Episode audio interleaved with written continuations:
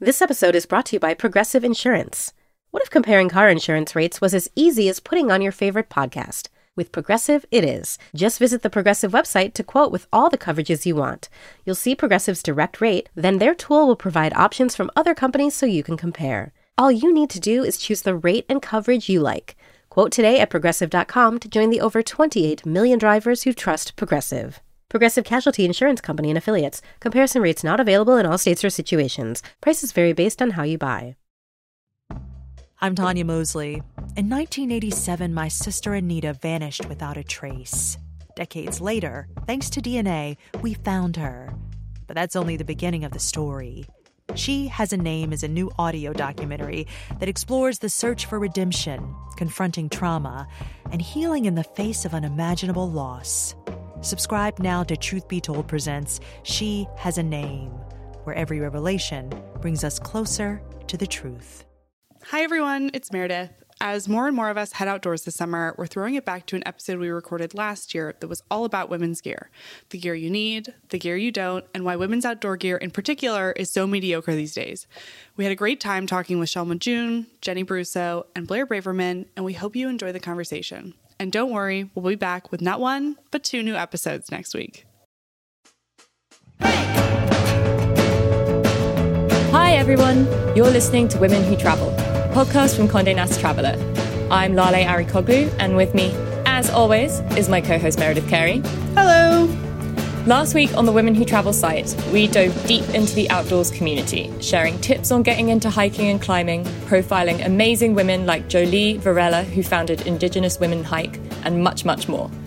Of course, the very first step to getting outside is often having the right gear, an elusive and expensive barrier for many, especially women for whom gear, often given a pink paint job, has never quite fit right. To chat all about women's gear this week, we have an all star lineup.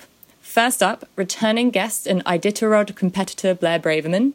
Hello, everybody. And calling in from Portland, we have Jenny Bruso, founder of Unlikely Hikers, the Instagram account and community. Hello. And finally, we've got Shelma Jun, founder of the Flash Foxy climbing community. Hi, everyone. This is by far the most people we have had on a podcast during this pandemic. So, uh, very excited to get chatting with the three of you. We are such huge fans of everything that all three of you do. And I wanted to kick it off by just asking how each of you got started in the outdoors in the first place. What was your kind of first dip your toes in moment? I'm kind of a late bloomer to the outdoors. Uh, that isn't to say that I didn't grow up being outdoors. In fact, my best childhood memories all involve being outside, but you know, being at the beach or gardening with my mom. We didn't necessarily do outdoorsy things like camping and hiking and things like that. In fact, me and my sisters didn't understand it. We didn't like it. We just didn't since we didn't grow up doing it, we just didn't we didn't get it.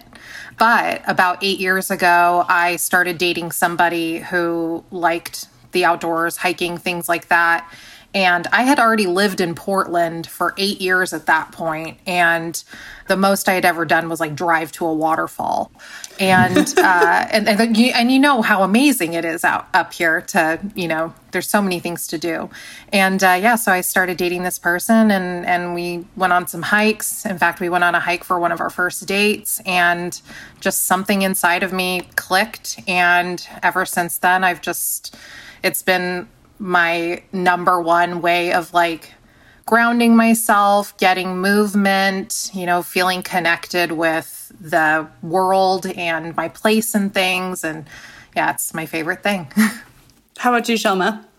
Yeah, I mean, I would say that I feel like there are like two stages of outdoorsness, outdoorsiness uh, in my life.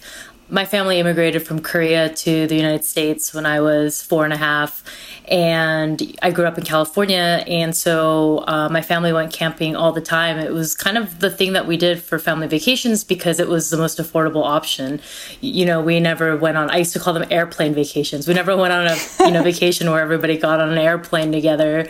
Um, we never you know stayed at hotels. Like it was always, and you know, California has so many beautiful national and state parks. It was a really easy way for us to get out and away for the weekend.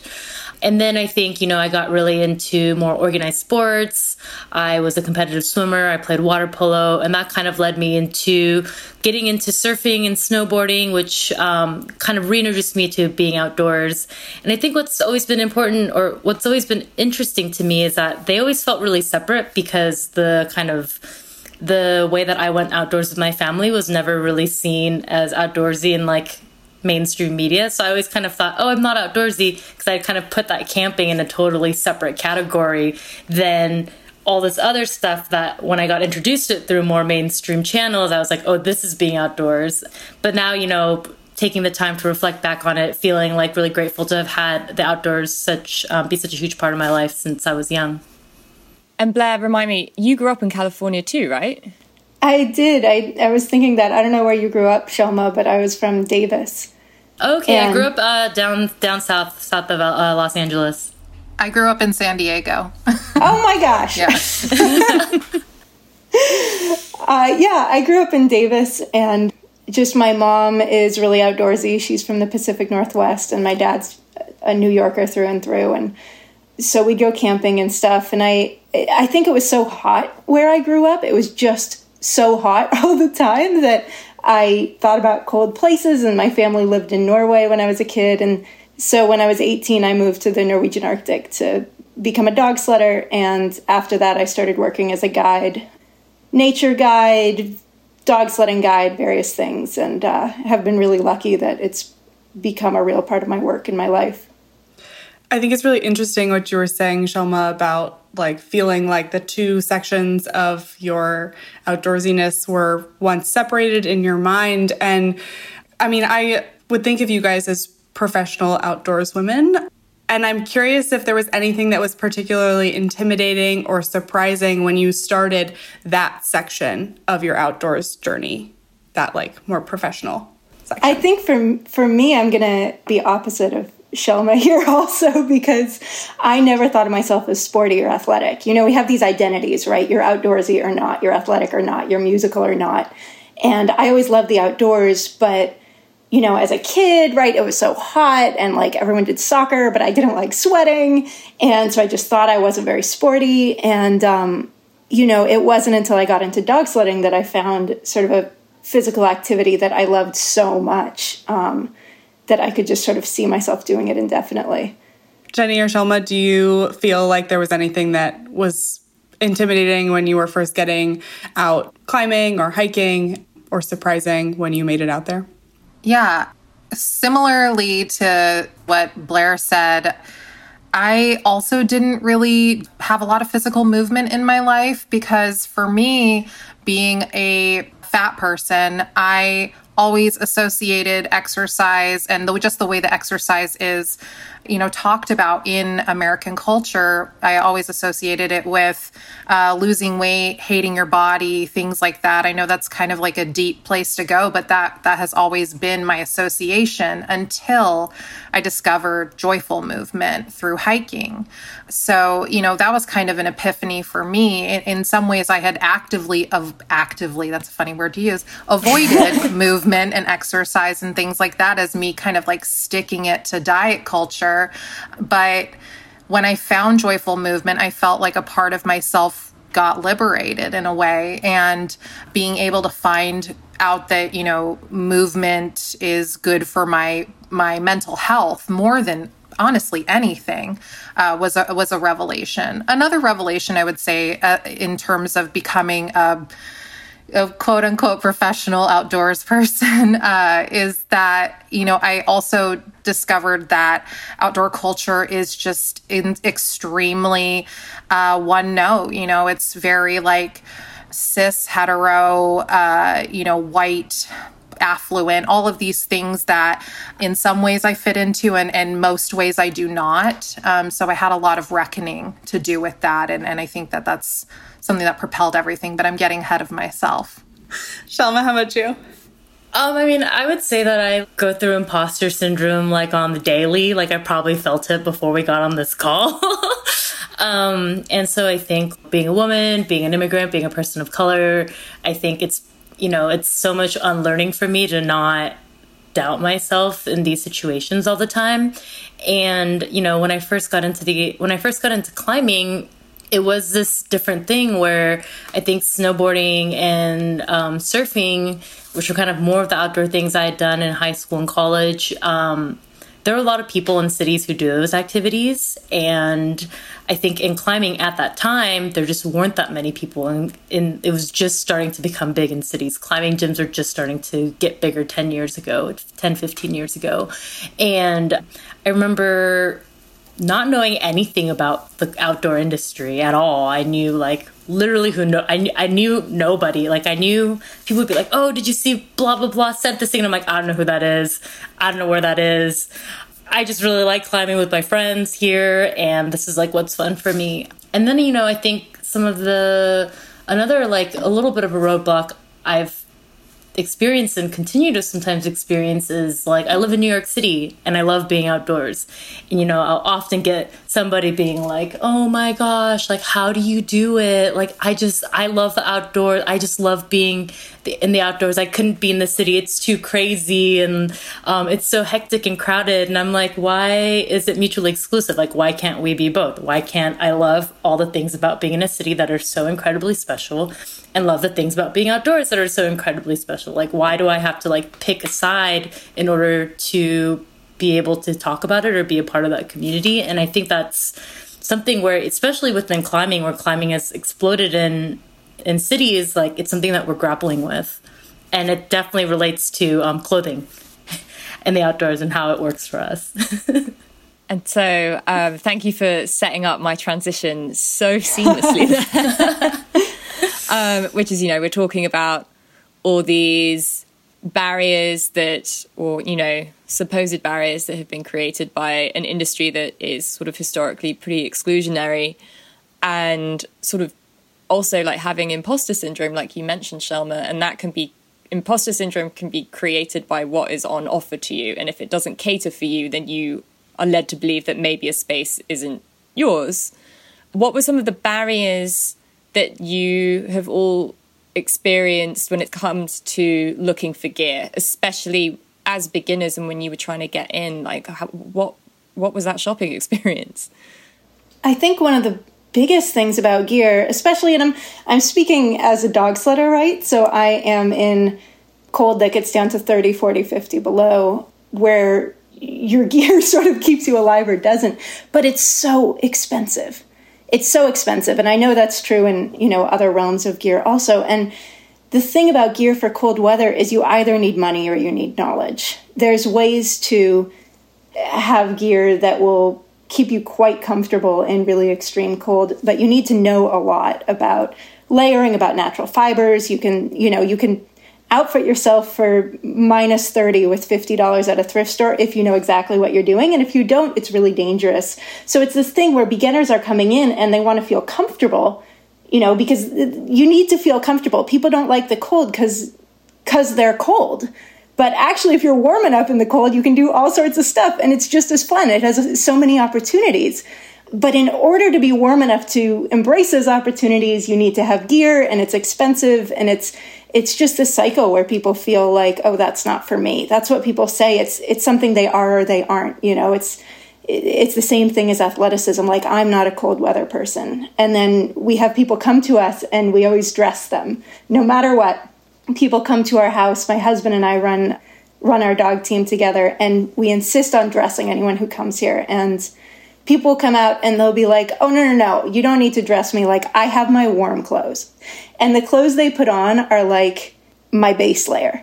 like they they will have their Patagonia puffy and long underwear and jeans and like their LL Bean boots, and those are you know great items. But that is not cold weather gear. It isn't, and um, you know it's always very satisfying to me to just.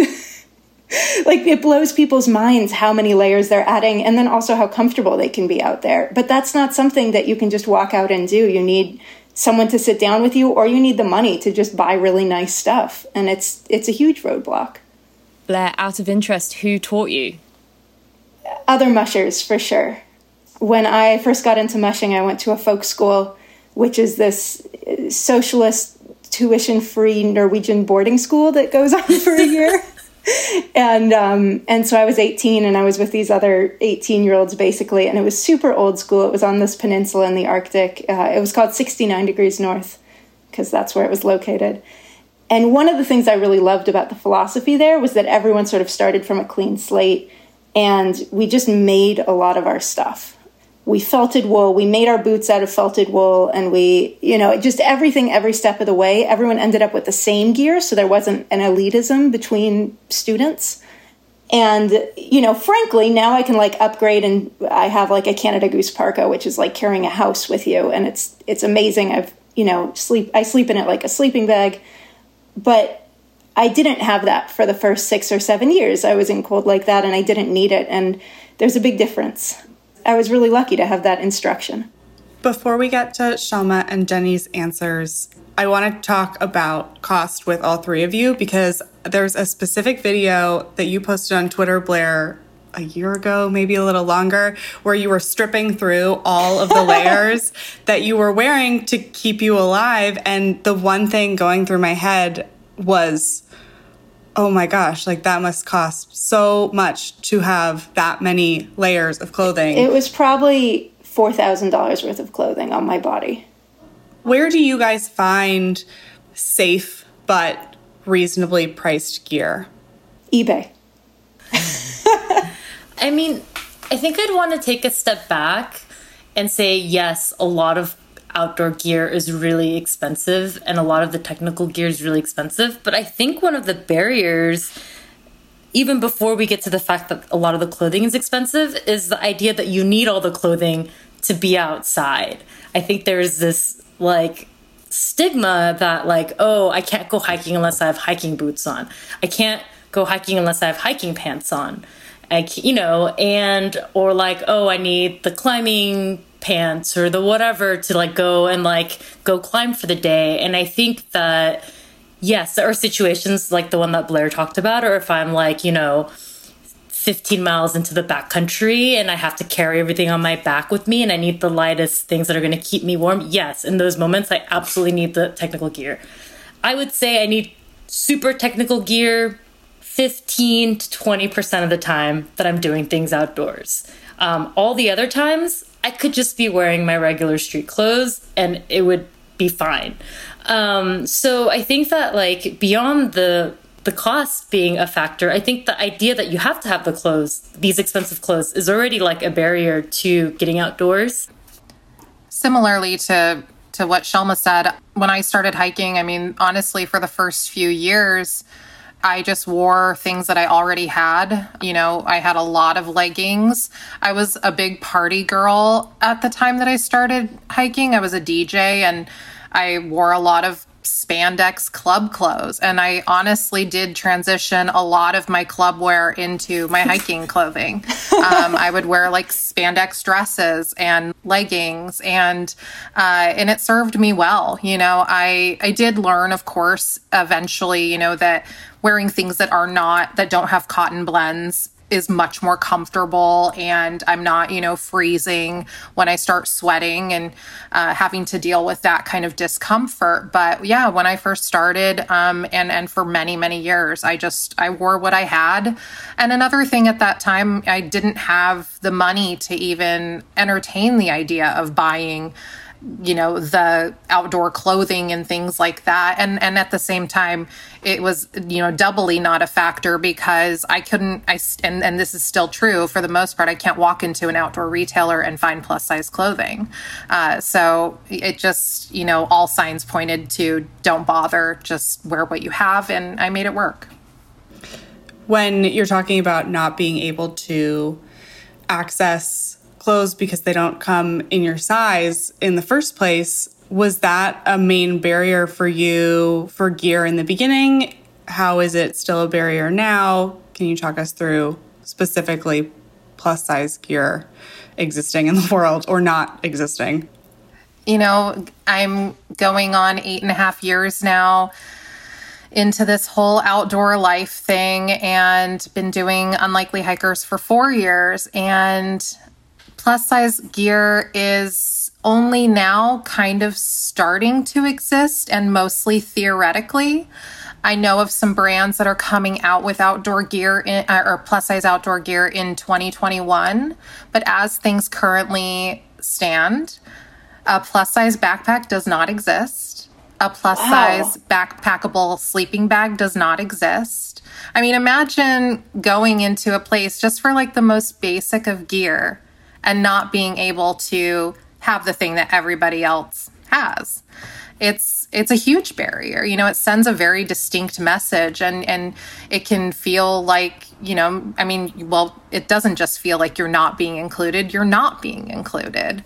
So, yeah, I would say that it's starting to get a little bit better. Plus size outdoor clothing is definitely getting a lot better, but there's still not a lot of technical type gear. I mean, I I think off the top of my head, the only plus size gear that I can really think of in this moment is a climbing harness from Misty Mountain Threadworks. Uh, and it's amazing.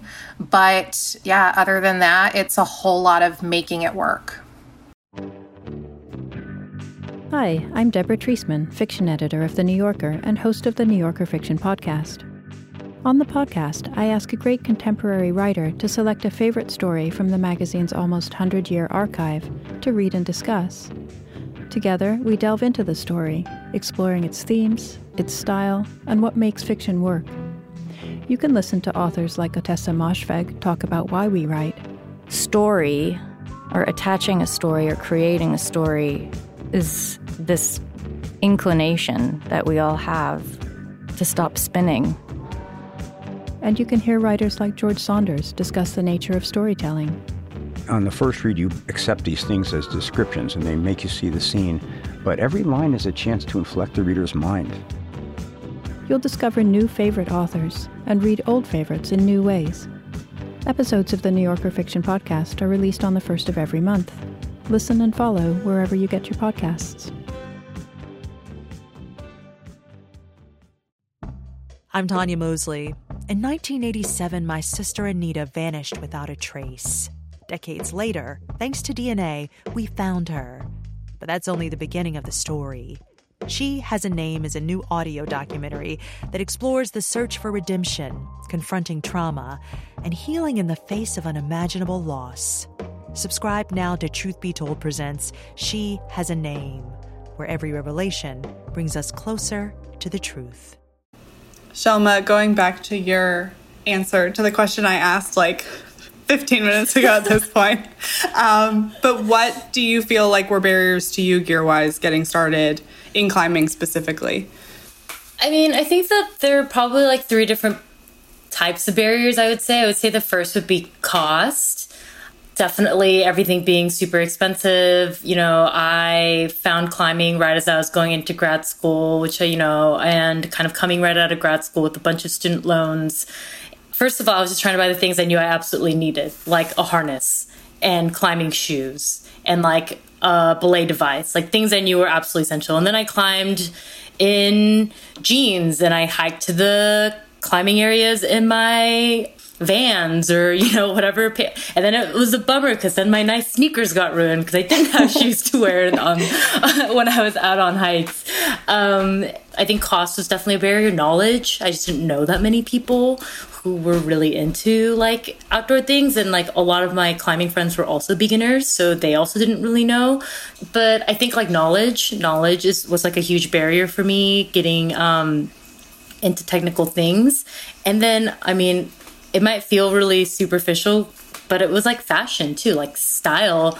I felt like nothing represented me. And I think, you know, clothes they tell a story of who you are and you and you feel it helps you to feel comfortable when you're wearing things that feel like you right and i always felt that like wearing these clothes just like I, I always call it even now I call it my climbing costume. I'm like I'm gonna put my climbing costume on and like go guide somebody now because it feels like a costume. It doesn't feel like my clothes. Like I always say I wish that all my climbing gear, like my climbing clothing, matched the rest of my wardrobe. And right now it just doesn't at all. And so even then I was like I didn't even want to try the technical stuff because nothing looked like something I'd want to wear. And it didn't even really fit me super well a lot of times because a lot of climbers are super athletic and they have like a really stick thin build and I have a butt and hips so like the pants didn't fit me properly. Um, they would either fit at my hips or fit at my waist but they like never fit in both spots. Um, so I ended up climbing just in jeans like almost exclusively jean shorts jeans cotton tees.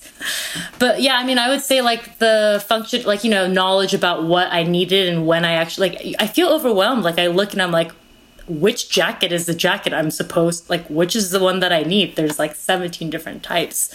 I think the knowledge around that stuff, the cost, and then the fashion. I would say those are like my three main barriers. Shelma, I think it's really interesting that you said kind of overwhelmed and I think we're talking about the gear itself, but there's also the experience of going into a store that's selling the gear and the kind of challenges that that presents. Do you think that brands are getting better when it comes to having people working in their retail stores who know how to cater to and talk with a whole host of different type of people who are wanting to get into the outdoors and aren't just thinking of one type of shopper. Do you think we're there yet? I'm going to say no. um, I have had a few good experiences walking into outdoor retailers. It's funny, sometimes I'm walking into places I actually work with and I will just be completely ignored. Um, or if I ask a question, I will be passed on to someone else. And it, it just, it, and, which is fine. You know, if somebody's busy, that's one thing. But it sort of feels like I, I'm often treated like I don't know what I'm asking for, or there's also an assumption that I'm just getting started in whatever I'm doing.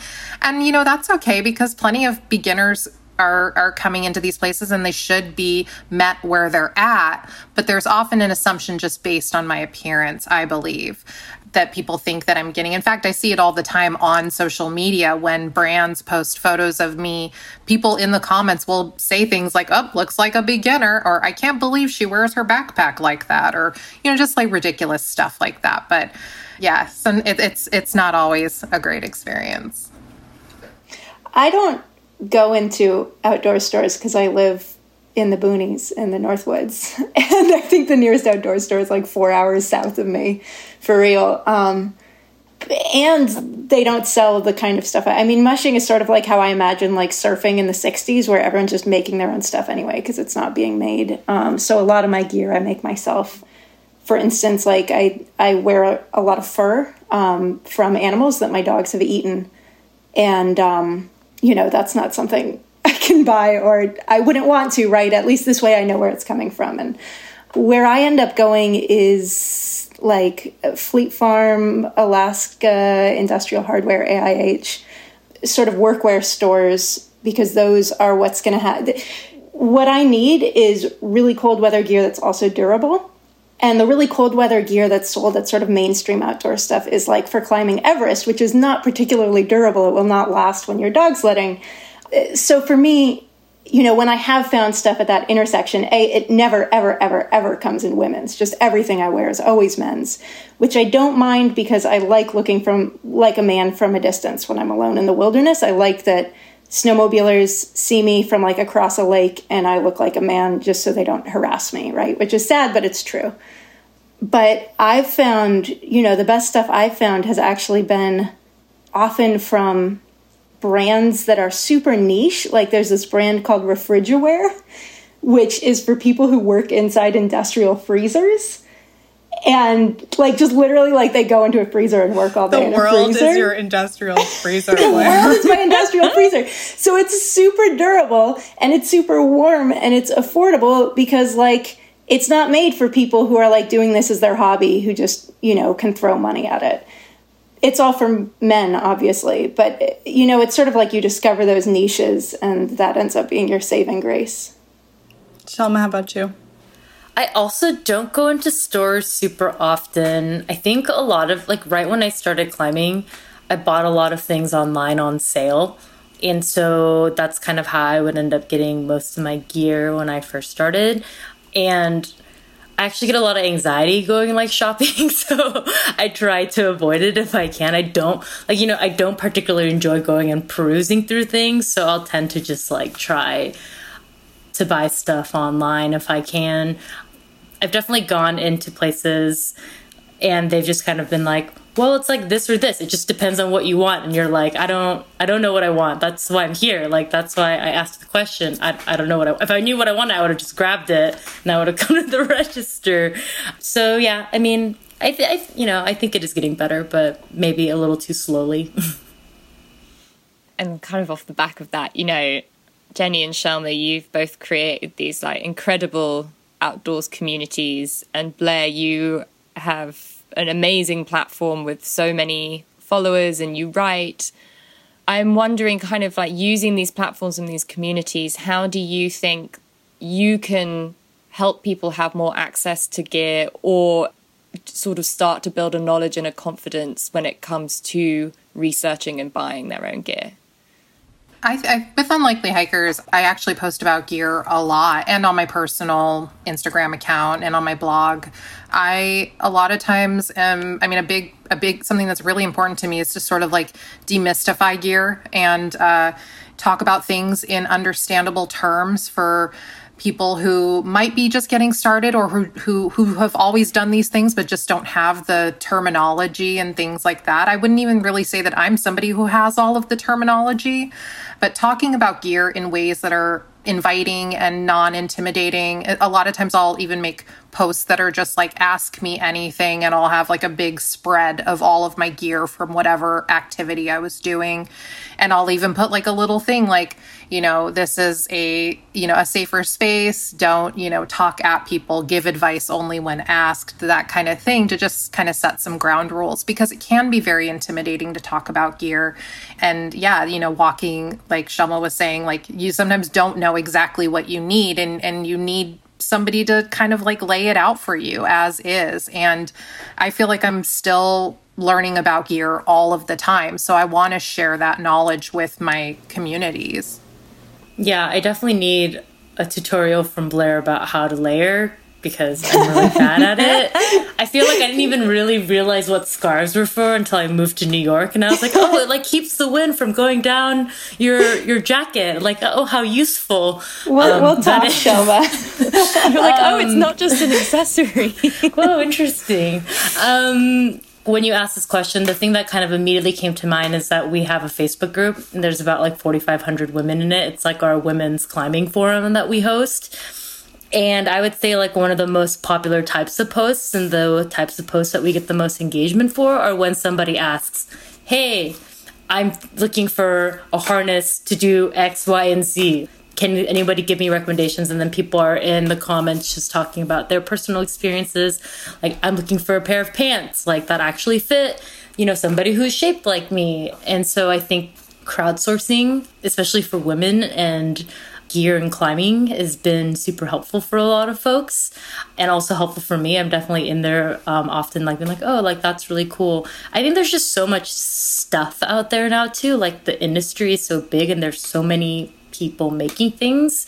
It's hard to know, like, what the differences are and where the value lies. And, you know, it's like you're doing, and kind of with every piece, there's never one person who's done it perfectly obviously during this time we haven't all necessarily been able to explore the outdoors in the way that we would have maybe initially planned for 2020 but I would love to know if there are any women that you follow on social media who have really inspired you either to get outdoors or just you've really enjoyed watching what they've been doing during this lockdown quarantine period.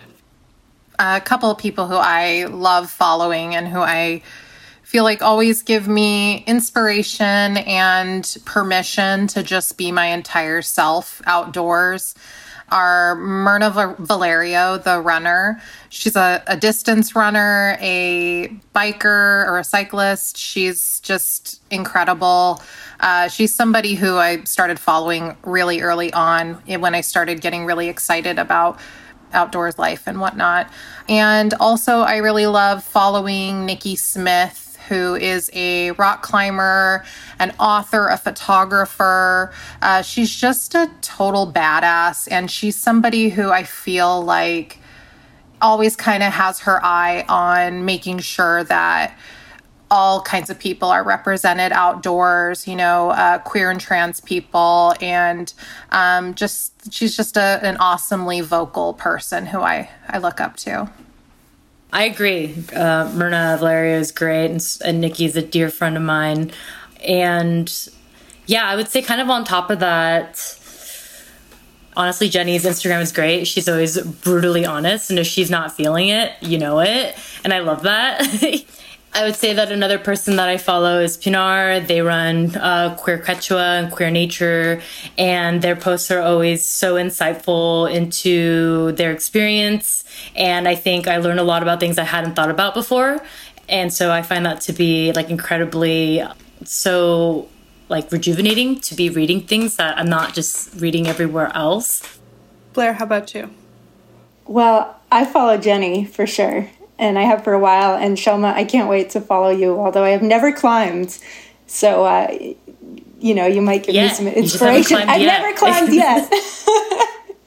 I'll, I'll, I'll give it a try someday. Yes, absolutely.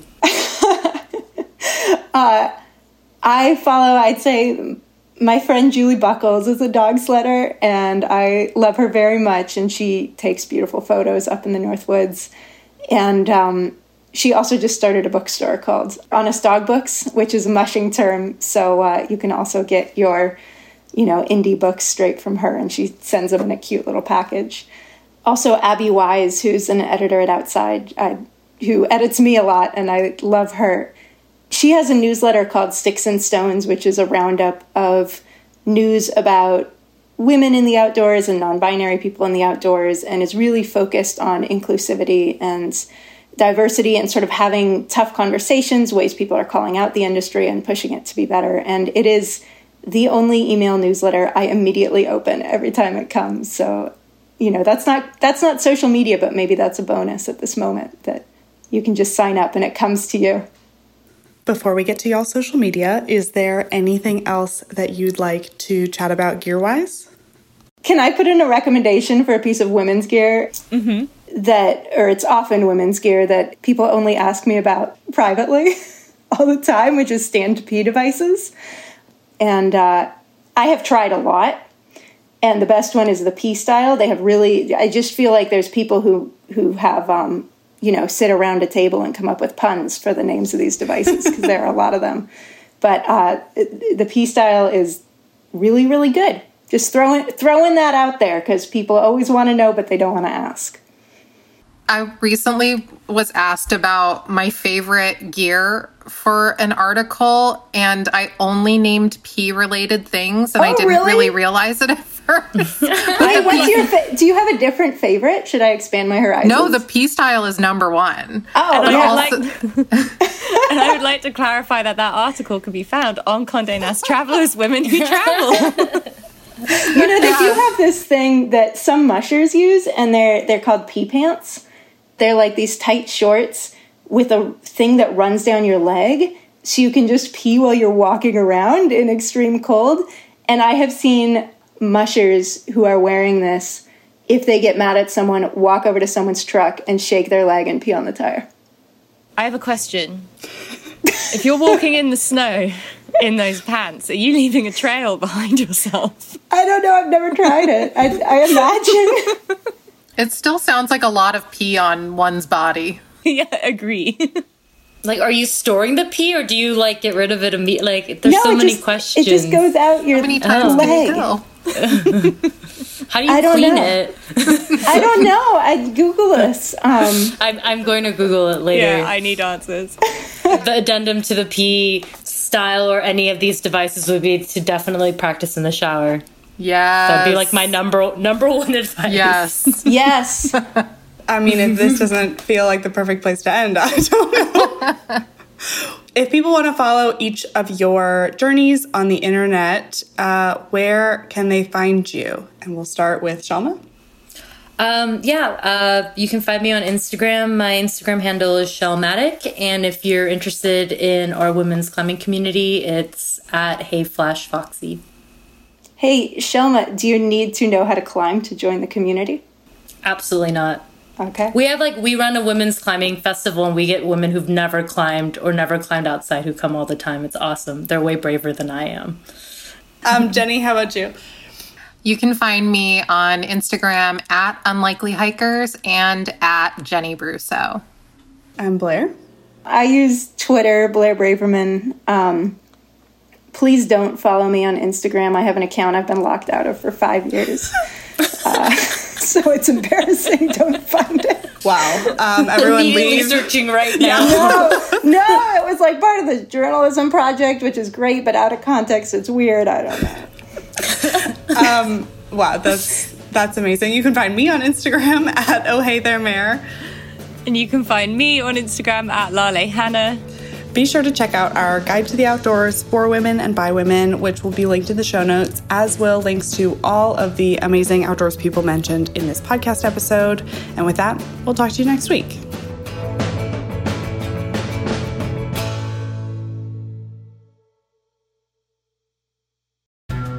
And if you are watching this video, either I'm dead or I'm in a very, very, very bad situation. She said, Oh my God, I can hear gunshots. I can hear men outside. Where are they? What have they done to them? Are they dead? Are they not dead? There is one suspect her father, the Sheikh. It's Madeleine Baran from In the Dark. We've teamed up with our new colleague Heidi Blake at The New Yorker to try to answer a question about one of the richest men in the world, the ruler of Dubai. Why do the women in Sheikh Mohammed's family keep trying to run away? There's five policemen outside and two policewomen inside the house. So basically, I'm a hostage. And he reminded me that Sheikh Mohammed can get me anywhere.